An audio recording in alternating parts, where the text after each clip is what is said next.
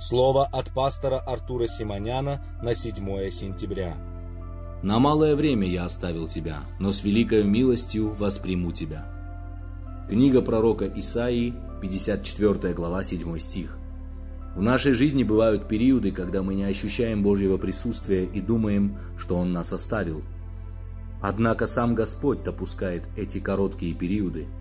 Именно это малое время и испытывает нашу верность и послушание Божьему Слову.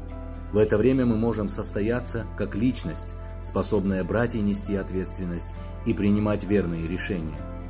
И если в этот период, в это малое время, мы храним нашу верность, то Бог являет нам свою безграничную милость. Будьте верны Господу, и да благословит Бог вашу жизнь. Аминь.